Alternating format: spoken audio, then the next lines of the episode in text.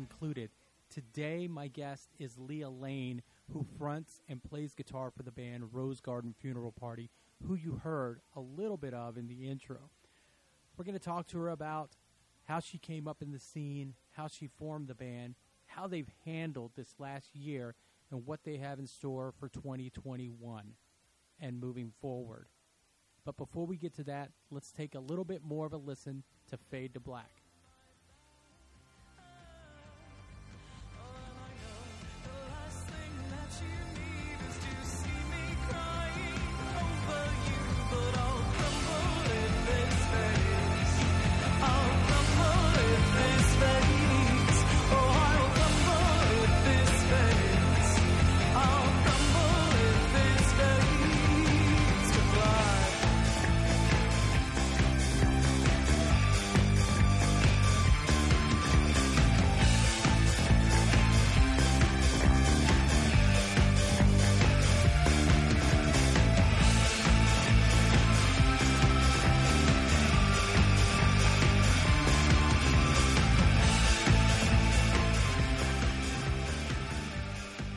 Who you are. My name is Leah Lane, and I front the band Rose Garden Funeral Party. Yeah! Well, thanks for sitting down with me and doing this. Um, I have a few questions for you, but I'm going to let you just tell me, man, how you got started. okay, well, uh, I, I guess it started seriously when I was about 13. I was in the, uh, I was in middle school, and my friend Max Becente saw me playing acoustic and covering Pretenders songs. I think it was "Human on the Inside," and uh, which is a Divinyls cover, and um, "I'll Stand by You," and oh, good lord, there was a third one. I can't remember it. Um, but there, there was a third one. Doesn't matter. But he saw me, and and for some reason, it clicked in his head that she would be a perfect keyboard player, which I, don't know why. That was the connection, but. Uh, he he asked me to play keyboards, and I was like, "Well, I've never played keyboards before, but I'd be willing to learn." As I was, I was a huge. I, I looked up to him. He he was playing music more seriously than I was at that age, and so I wanted to kind of be involved in whatever he was involved in, and so um, uh, he taught me how to play keyboards a little bit, and that was enough to kind of like let me kind of learn on my own. I grew in this band, and it was called the Psychosonics, and we were like a late '60s, early '70s inspired psychedelic band, uh, named after the song "Psycho." No, it's good. Are you all right? Do you want water? Do anything like that's that's when I learned all those lessons, and then when I was 18, that's when um, I initially started Rose Garden Funeral Party, and that started uh, with a, a dude that I was dating because he wanted to be in a band with me, and so we were like, oh, okay, well, let's start a shoegaze band, and it was originally called Sway, and then uh, we decided to when we were going into the studio to record a record to change the name because we realized there were just way too many bands named Sway, and so I was sitting in my apartment one day and uh, um, Rose Garden Funeral of Sores played, and then Funeral Party by The Cure came like right after it on my just like phone on shuffle.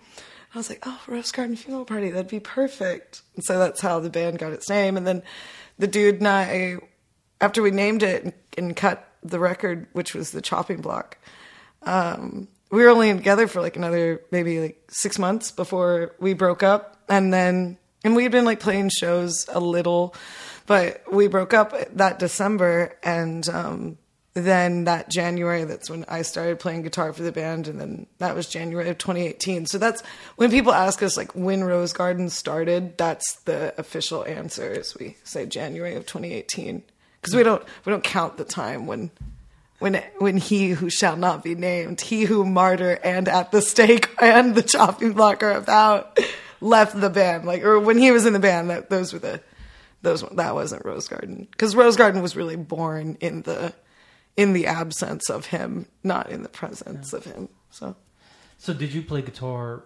before? no, no, uh, he did because I, I, I was so in love with that guy, and I just, I really, really wanted to make his dream band, you know, and so he played guitar. Um, but you know, I, I I feel bad saying this, but you know, he had uh, he had trouble like keeping up and writing parts quickly.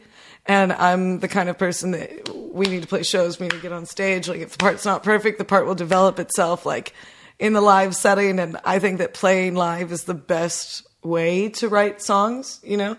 I think that the sooner you can get on stage and play them in front of people and gauge crowd responses, Yeah. the better.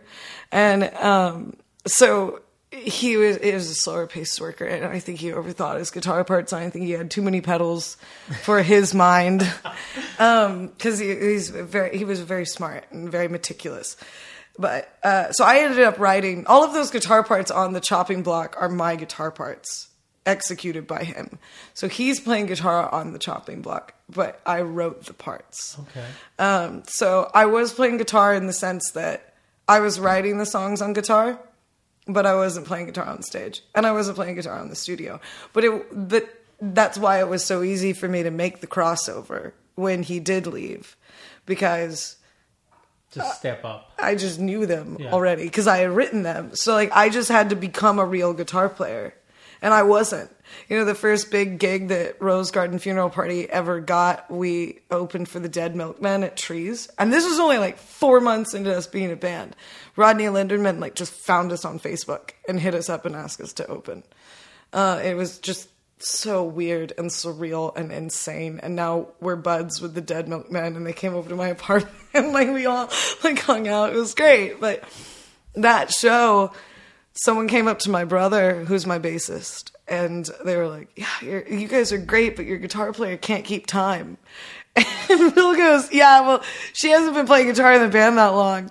And the guy goes, "Why are you opening up for Dead Milkmen?" and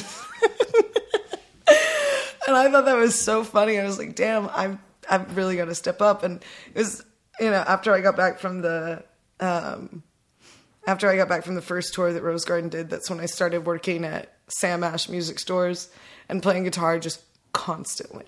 Like that's all I did, and and through touring and playing guitar all the time at work and at home, I became a, a real guitar player. And then COVID happened, and I'm back to being a bad guitar player.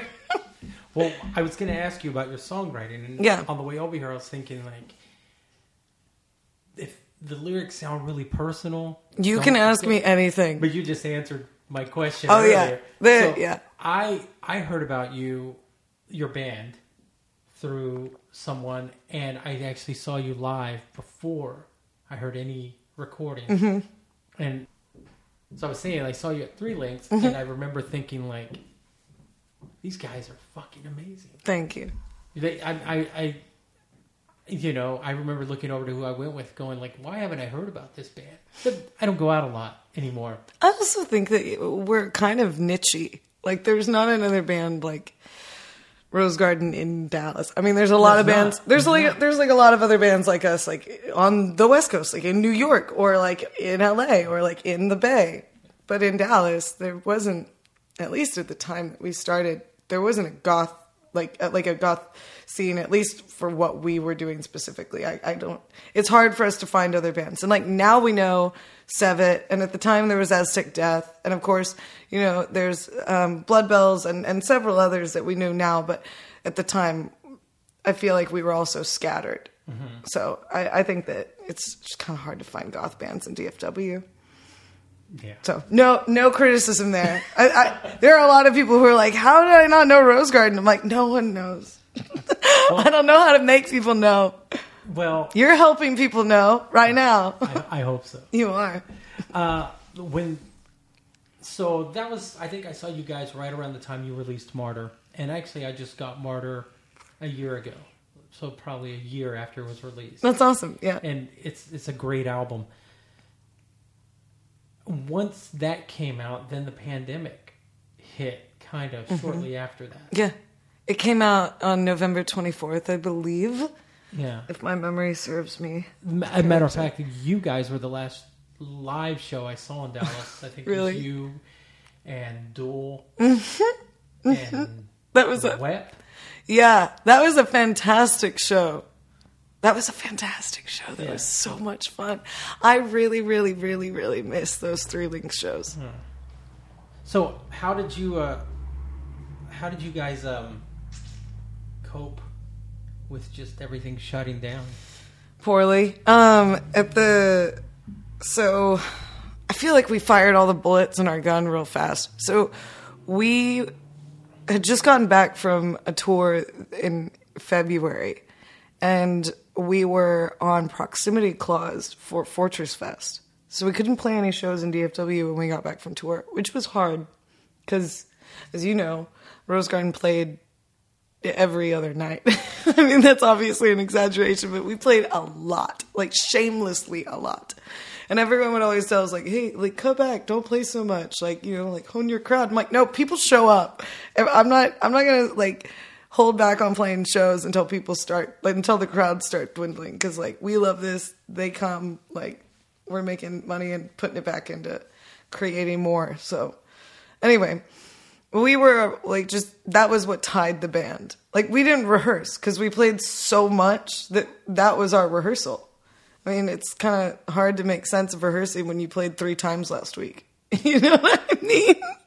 And I, I've always thought that the best, the best practice, like there's guys that can, there's bands that practice all the time, and mm-hmm. never play, and there's guys that play their guitar in their room and mm-hmm. never play. And I remember being young and someone telling me the best practice you're going to get is live. Oh, I totally agree. I mean, it's the same thing about, you know, what we were just talking about writing. Because you gauge crowd response. And also, you know, it's hard to like become your ism, your like character, your persona in the practice space. And I feel like when I perform, I move so much that unless I'm like practicing and moving that much, like the two, like if I sit in my room and practice my scales all day, it doesn't make me be able to play like riffs while I'm like jumping off a kick drum any easier. Right. So, um, it was hard, you know. So like we've been on this proximity clause for Fortress Fest, and so we hadn't played anything, and then the shutdown happened, and we were like, oh my god we're not going to play anything for a while. And we were all in denial about it for a minute. Like we were like oh this will this will be over so soon. And then it kept going and kept going. And at the time we were all living in the house together. Um, for those listening i at rose garden used to live in a big house together that we called the rose garden funeral home. And we would have like goth event nights out of the house like once a once a month that we called obituary and what they were originally supposed to be were 12 events that led up to when we would move to Los Angeles. So it was like our Dallas Death March. Like it was like a series of funerals like for our time in Dallas. Um, and they were really cool. We'd have like bands from all over come and play and DJs like from all over DJ and mainly it was DJ'd by me and my friend Oliver Shepard and you know, we'd have vendors come and everything, and we'd just like fill out the backyard or the garage with vendors, and it was really, really fun. Like, and the house looked like an, al- an art installment, but like, it was that it was the March obituary. I think was the first one that we canceled, and I really thought that we would continue after that. I thought we'd go on to do it again in um, April, and we canceled April, and then we canceled June, and by July, I stopped making announcements that we were canceling. And then by August, it was time to move out of the home or, you know, decide to sign back on for another year. And we had all, you know, come to the realization that um, we weren't going to be able to make it to Los Angeles that year. And so we all just decided to cut our losses because we couldn't afford the house anymore because of the pandemic and because it, it wasn't even bringing in any income. We weren't we weren't getting anything out of it at that point. It was just a giant hole in our wallets. And so we all like I split off with my brother Will, who's my bassist, and my drummer Dylan went off with a with his girlfriend in, in his apartment in Deep Ellum, and um and that was hard, and and we're better now, but that was it was definitely difficult to kind of give up on that dream and and lose that, and you know, as far as like actually making music as a band, the first thing that we did when the shutdown happened was flesh out the five new songs that we had and go record them. And that was at the stake. Because I think we were just desperate to do anything. You know, The EP, right? yeah, the EP at the stake, the one that we released last year in March. And that's like very uncommon for us to do a release so quick behind another. Like normally we wait a year. Between releases to let it really saturate, but I think we were just antsy. And so we ended up putting it out. We recorded it in March. We put it out in June. Um, and we did like a live stream release show with Sub Sahara. It was like for cameras. It was so weird. Um, but anyway, so we did that record. And then after that, we felt like there was absolutely nothing to rehearse for. We're like, we already wrote the record. I'm dry at the moment of songs at that time. And uh, we would go into the room and get together, and all of us just felt like, what's the point? We're all, we were all just so depressed. Um, and then in about July, after we had, you know, released at the stake, I was like, we, I've got to come up with something for us to do. So I came up with the idea for invested in nostalgia. Have you seen that stuff? I haven't. So it's kind of like hard to find, I guess, if uh, you're not like super active on like our social medias and stuff because it's got a long title. But we did um, kind of a retrospective of all of our records. So I had been seeing the live streams that bands had been doing, and they and and we were the first one to do three links, and we were the first one to do double wide. Like we did live streams, but they spooked me a little bit because you have no control over the sound, you know, and if you mess up, it's on the internet forever. and like, I always want Rose Garden to be presented in the best light that we can. So be. were your guys, you guys live streams really live? Yes, the the live streams, the, well, the live stream that we did for Double Wide is was really live. Like you you logged into you logged into Facebook and it was there. Mm-hmm. Same with fa- or same with the two that we did for Three Links. Invested in nostalgia is different. So I wanted to give the live experience of Rose Garden Funeral Party and I and so in a way that was accessible to people at any time for free at home, and it was every song that they could ever want to hear. Um, and I realized in thinking about it, you know, what is what are the elements? Uh, what what makes a live show special? It's getting to see the band actually perform the music that you listen to, and it's also getting to like talk to the band or see the band talk to themselves on stage. It's it's the humanization of your artists that I think is so cool about live experiences. So I wanted to find like some way to combine that. And so invested in nostalgia is a retrospective of us playing live. It was recorded live, genuinely live, but it's not live streamed because it's on YouTube at any time but it's us playing live um, uh, through all of our records. So the first installment of Invested in Nostalgia was filmed at the Rose Garden Funeral Home. And, uh, oh, and I forgot. So uh, the humanization comes in because there's, I, I, there's interviews with each band member throughout in in between the songs. So we'll play a song and then you get to hear like Dylan kind of talk and like oh like we'll play another song and like I'll talk and so you get to hear from us. So and then you know the next one was Martyr and the next one was at the stake and so on and so forth. But uh and, and filmed in, in cool environments and stuff like that. So that that's what we did after we released uh, at the stake. We you know focused a massive amount of attention on invested in nostalgia, which required going back and, you know, meticulously rehearsing those songs to be able to play them perfectly in a live setting so that we could feel comfortable putting them on the internet forever. Mm-hmm. And so that's what we that, that, that's what we did. And then now that that's over, we started the take cover series. Yeah. So now we're doing a different cover every month, you know. Yeah. And what you guys did the um the most recent one you did, Oingo Boingo. Yeah, Danny Elfman. Danny Elfman. Well, technically it is Oingo Boingo as a band, but yeah. they couldn't put it out as Oingo Boingo due to complications of the record label in 1984, so they put it out as a Danny Elfman solo album. Yeah.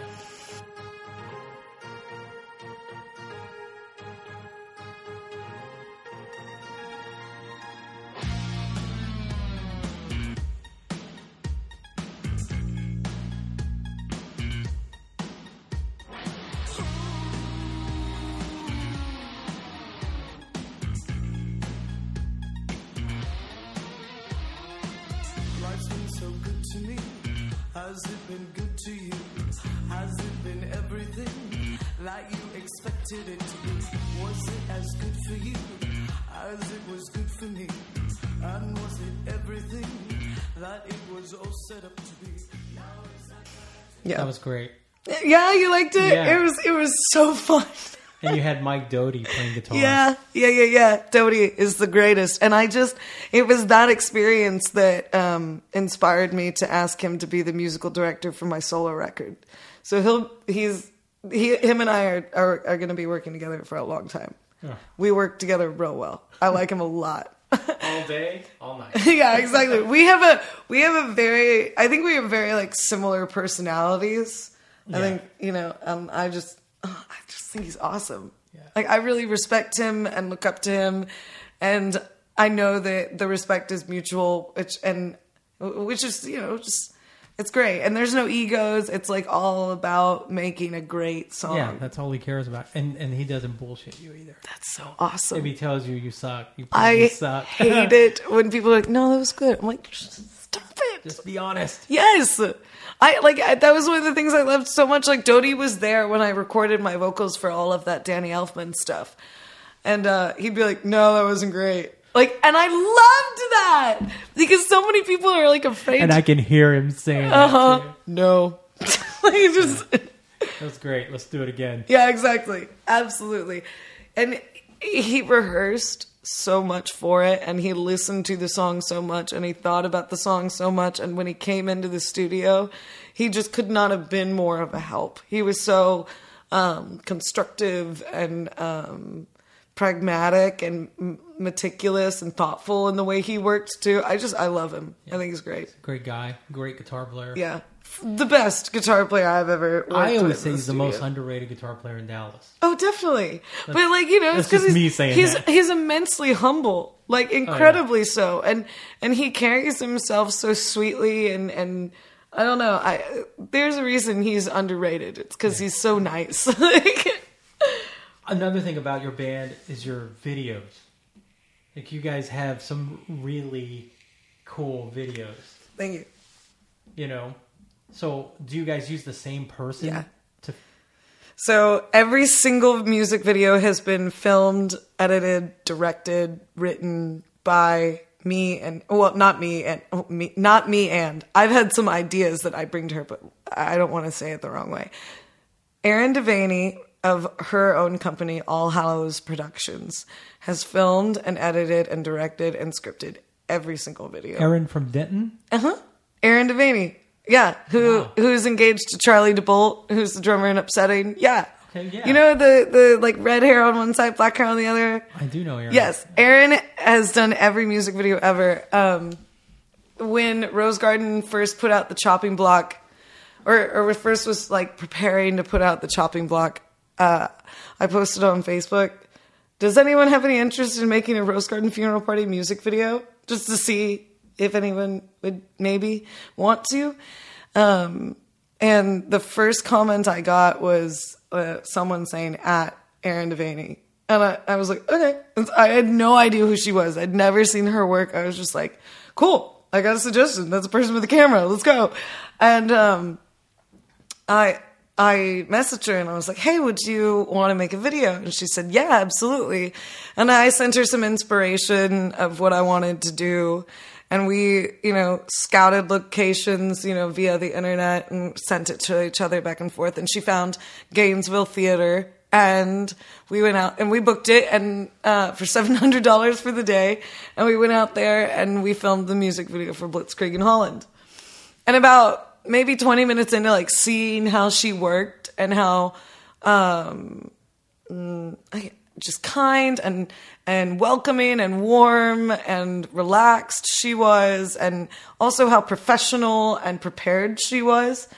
And also finding out that she's exactly my age and we have very similar upbringings and we're just very similar people. I was like do you want to do every single music video for us? Like every single one. And she was like yeah absolutely. And i was like because i love the idea of us growing together because your videography will grow as my music grows so it will evolve together and i love that idea i I'll, i've when I was a kid, I was like really into Pink Floyd. I, I never, I don't think I ever let go of concept albums. You know, it's like for me, all of Rose Garden Funeral Party is this giant evolving concept. And so she's a part of that. We are a collective. We're not just a band, you know, we're one videographer, one photographer, one producer, and, and we're a team. And I and that's really important. One of our like mantras is you're a part of an army a thousand angels strong and like that's that's what this is. We find good people who have morals like ours, who care about the things that we care about, who we truly see as family, and then we stick with them. We're really loyal. And that's, you know, just kind of part of the ethos. So all of our music videos have the same kind of feel to them and consistency to them. And they also have an evolutionary feel to them. And some of them can have a nostalgia to them because of that, because she's been there the whole time. Our director is literally just as invested as we are. And that's, that's, and just as emotional about it and just is attached to it and involved in it and, and sees it the same way we see it. And I think that's kind of uh, why our videos have a, a certain thing to them. Well, now that you explained all that, it, it makes sense because I've watched your videos and I I think, you know, like these are professional videos. Yeah, yeah, yeah. She's amazing. And if you, they're they're they're great and they just the songs are so good. I I, can't. I'll I'll start. I'll start really kissing your ass if I, if I go into like how good they are. well, I, I'm really proud of them. And I, if if you only knew, dude, we've never. That's I I mentioned that seven hundred dollars that we paid for that theater because that was the first and only time we had a budget for a video. Like our videos are except for that video and the video for once in a while, either filmed in public spaces or in my freaking house. Or or like rubber gloves for Fade to Black like opened their doors to us like to film the band shots. But most of the videos that we've done are shoestring budget, like nothing. Like Blitzkrieg was the highest production, mm. like cost wise video.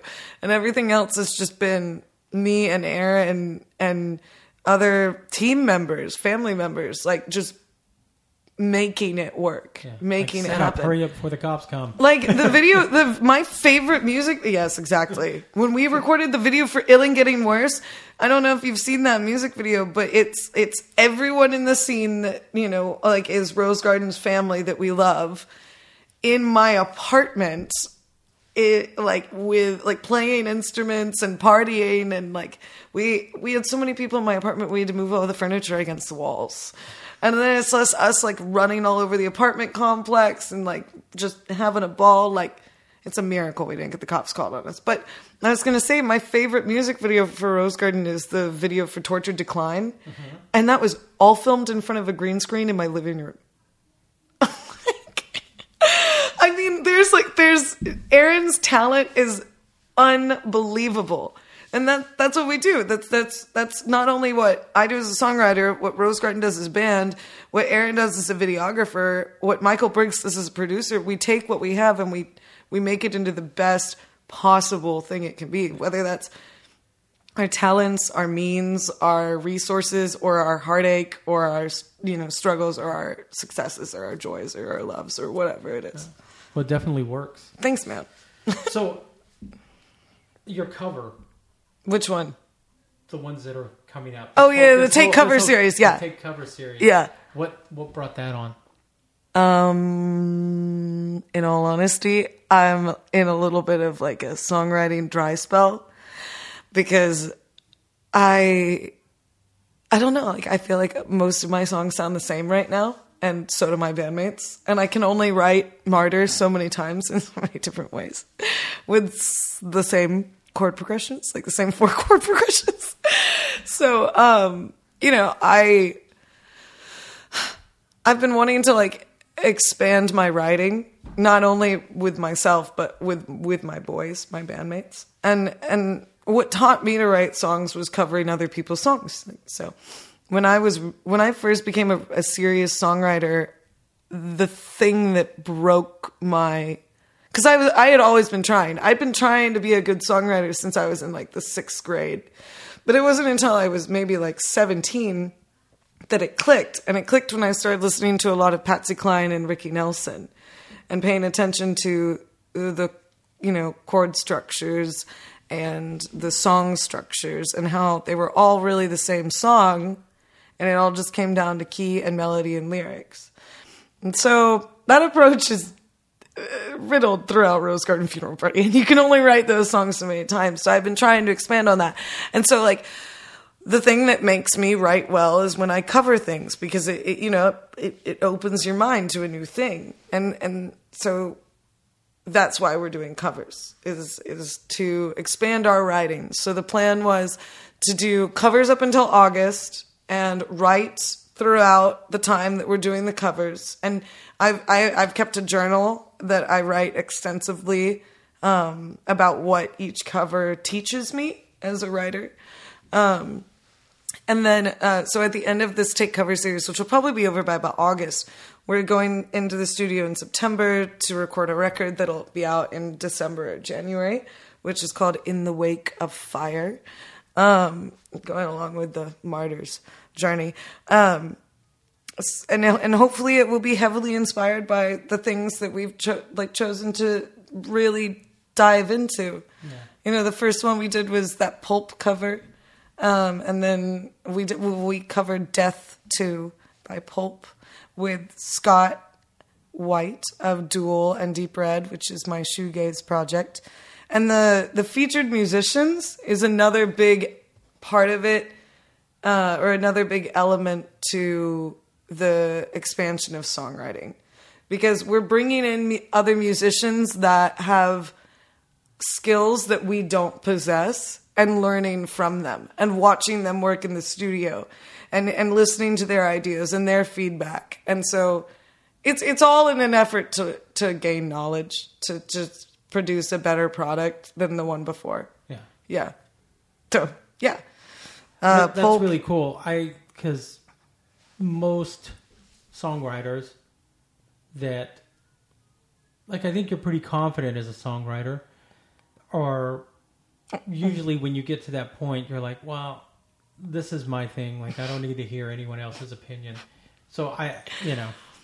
I mean, I'm definitely um I'm definitely pretty I, I am confident in this in the fact that like I know I have written good songs but I'm not confident in the fact that I will always write good songs, you know? And I, I am 23 and I look at all of my, my biggest inspirations, which are, you know, like we talked about, like Bryan Ferry, and I love Jarvis Cocker, and I love David Bowie, and, and, and so on and so forth. I could go on forever. But with all of those people, they matured into these incredible not more than just artists, but but like philosophers, and and I know that I'm not done. So right or getting comfortable or complacent in my writing seems very counterproductive to me. So I don't know. I would love to keep writing Martyr over and over again and just keep putting more complicated guitar parts on it, but I just feel like I'm not I'm not done. You know, I get bored I got bored of the '60s thing, so I started doing an '80s thing. So yeah. now we got we got to see where this takes me. like, and I honestly, I've been in the '80s thing for a long time, and I just keep finding different rabbit holes in the '80s yeah. to go down. And like now, I'm really into like sophisti-pop. So all I listen to is like fashion music. So, so. if you had to nail it, one artist, like your your artist that really inspires you one.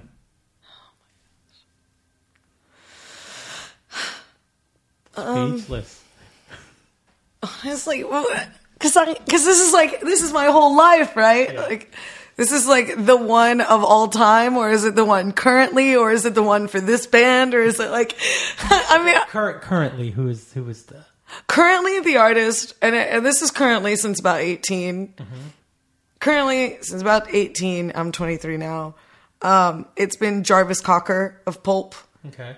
For a myriad of reasons. Um, nonetheless of which is that Pulp was a band for 15 years with the same lineup before they ever saw a shred of real success.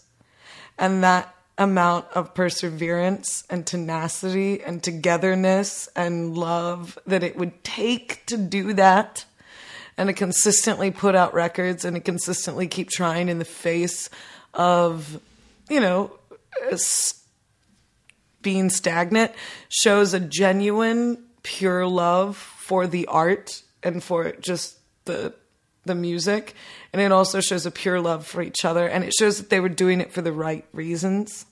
Um, and then when you know Pulp finally did break, it's it it it, it, it Jarvis Cocker never let it destroy him. He's still incredibly humble. He still buys like secondhand clothes from Goodwill and gives all his money away, and like he hates fame and he hates money and um, yeah, I just I think he's a beautiful person, and I'm incredibly moved by people who don't give up. I'm I'm I'm definitely like a sucker for the long game. So oh. like yeah, I'm I'm really into that. Like that's I think that's why like I also love Bowie so much. Is Bowie was cool until the day he died. It's the reason why I love Nick Cave so much. It's the reason why I love Bryan Ferry so much because they they had they've had these like incredibly expansive, beautifully orchestrated careers. Like they, when they like where they evolved and they grew and like David Bowie was never not cool. Nick Cave has never not been cool, you know, and and and so on and so for all of them. And it's because they were authentic. They were themselves to to the you know to the bone always. Yeah. So I guess yeah. I guess it's like I yeah. I guess it's like either Jarvis Cocker. I, it's just Jarvis Cocker probably. I know. Yeah. I love him. I lo- and I I love I love his music. I I guess I guess I, I love his music a lot. I think I really just love his his lyrics. But yeah. That would be the person. Okay. Because you said person and not band. Like there's there's you know the person. It's a whole nother. Well, yeah. I, I, if you had said front man, I'd be like, okay, like who do I like as a front man? Like you know, it's all different. But as a human being, as a songwriter, a lyricist, a poet, and a human, which would be person, yes, Jarvis Cocker. Fair enough. Yeah, I'll I'll sign on to that one. So, um, you plan on having this next album finished by December, no, it'll be finished by September, released in December December. on vinyl again. Yeah, this will be our fourth vinyl release. And I'm hoping that times are different by then. Yeah. I really hope so. I had a tour scheduled for this fall, um, and it just got pushed to spring of 2022. So you know, we'll see. I watch the news, and I'm just like, I honestly, I can't, I can't watch the news about COVID. It makes me too sad. Well, I know there were days when I would walk by you and look at you, and we'd li- we'd be like, "When are we gonna get back? Mm-hmm. when are we gonna get our lives back?" Yeah, you and I are the ones that I, were bleeding hearts the most about that. Like Tommy, our our boss at the time, would like look at us and be like, "You guys just are dying, aren't you?" Yeah, because we're road dogs. we're road dogs. We belong in vans. yeah, we belong on the road. yeah, I I definitely do. So is LA still in the cards for you guys? Honestly, I, I really don't know at this point. I've had a, I've had that question get asked um, a couple times in the last few days, actually, and I don't I don't know. The longer that um, we stay in Dallas, I had an initial fear before COVID that if we stayed in Dallas, we'd go stale in Dallas, and then it would all be over, and then I would end up just just staying in Dallas and dying in Dallas as just a local band and like I don't I don't want to do that. Like I, I really want to get out of here and and do things beyond here. But and so that's why I was like dead set on LA because I fell in love with it when I was 13. Maybe if when I had gone on that tour when I was 13, if it had been to New York and back, I would have fallen in love with New York. I don't know if it was really LA or if it was just my first taste of real freedom on the road Yeah. uh, and that was most experienced in LA that made me want to go there. But you know, the more that like I I guess I mature in this field of work and learn more about it, the more I see how beneficial Dallas is as a as a city to live in. A, it's way cheaper than Los Angeles, so we could actually afford to tour living in Dallas. Whereas if we live in Los Angeles, we might not afford, we might not be able to afford to leave the city. We might be so house broke that we can't afford to tour. Where in Dallas, we can afford to live and save money and tour eventually. Um, then the other one is that from Dallas, you can get anywhere in 24 hours. If you live in LA, it's going to take you three days to get to New York, and that, but you know, that's that's another big factor too. Another one is that the Dallas music scene is one that is like greatly revered across the country. It's also not so big like Austin or LA that there's like all this noise pollution. So you have to like claw your way through people. I mean, you do have to do that in Dallas, but nowhere near like you have to do in Austin or Los Angeles or New York to where they have like subsects. You know, you might have like six different goth scenes in in those cities. You know, in in Dallas, it's smaller, which a makes it more competitive, which I like because I'm a, I'm a like I'm I'm ambitious, so like I like uh, competition not because I like beating people, but I like the validation that what I'm doing is working. Yeah, You and know? it makes everyone better. Exactly, because it pushes you. There's a, you know, uh, like, like a anyway, like a means to, uh, to push yourself. You know, um, and then you know, I just we have such a good platform here to do things that we couldn't do in Los Angeles. Like, you know, there's already a very large, very well established goth scene in Los Angeles where we would be a part of it. Whereas in Dallas, we can spearhead it. We can we can be the leaders of it. And so, you know, it's it's nothing's out of the cards. Like we're all babies, you know, and this band is young and like we keep having these like or you know, blank months where we can't do anything and it's going to turn into blank years like uh, potentially where we can't do anything. So uh, yes, of course it lays in the cards. I think Berlin is in the cards. I think Yeah. London's in the cards, but I I don't I think it is. I, I really think it is. I think, I honestly think London or Berlin is sooner in the cards than Los Angeles at this point, especially with where our PR and our record label is located, which is all over there in Europe. Um, and so, you know, I, I just think that Dallas makes more and more and more sense. And I, I'm I'm happy to to be here and to be a part of this scene and, and I love everybody in it. You know, like before the pandemic happened, when and when it was February and we were coming home from that tour and we were thinking about the fact that like, all right, this is it.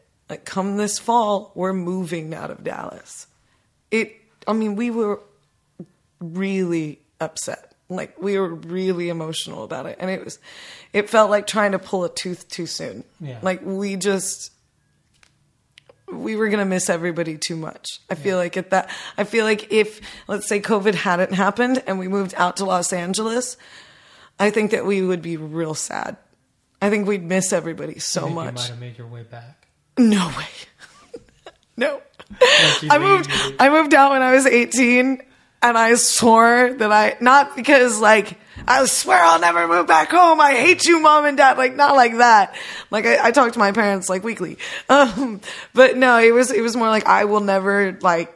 Uh, I just I my pride's too big. I guess like I'm like I won't come back home. I'll couch surf for years before I'll come back home. And I think knowing myself if I had gone out to Los Angeles, even if all my bandmates were like, we can't hack it, I would be like, I would still be out there. Like, I was dating a guy in Oakland when, like, all of that was still like in the cards and very serious. And I, and he was a doctor. So he was like very well off. He was a psychologist. And, um, I was like, sir, are you going to come save me when I'm living in my box on Hollywood Boulevard with my like train kid dog? It. well, yeah. Um, so, where can people find you on social media? Pretty easy. Um, the quickest way to find pretty much everything that we've talked about from my records to my music videos to our take cover series to invested in nostalgia is on rosegardenfuneralparty.com which i don't know if anybody goes to bands websites anymore but i update that weekly so um rose you guys have a YouTube channel? yeah, well? and and you can access our YouTube channel from rosegardenfuneralparty.com or you can just look up Rose Garden Funeral Party. No one else is named that. so um, you can look that up. And then, of course, we're on Facebook and we are on Instagram. We're very active on both of those. I run all of those. Yeah. Yeah, yeah, yeah. And you're busy. Yes. I've witnessed this. Yeah, I'm very busy. I, unfortunately, I mean, I love it. Like I'm like you. I, like I said before we started this, I'm like a shark. Like if I stop moving, I will just die. I like it's been proven this year. Um, so yeah, no, I'm busy, but I, I'll respond if you message me. Not unless it's creepy, then I won't at all, and I'll read it to all the people I work with, and we'll make fun of you.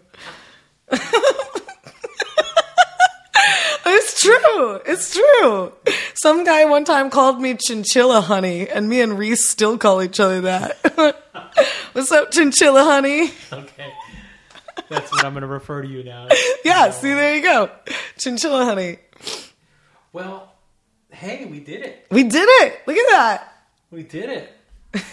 Thank you so much. Thank you.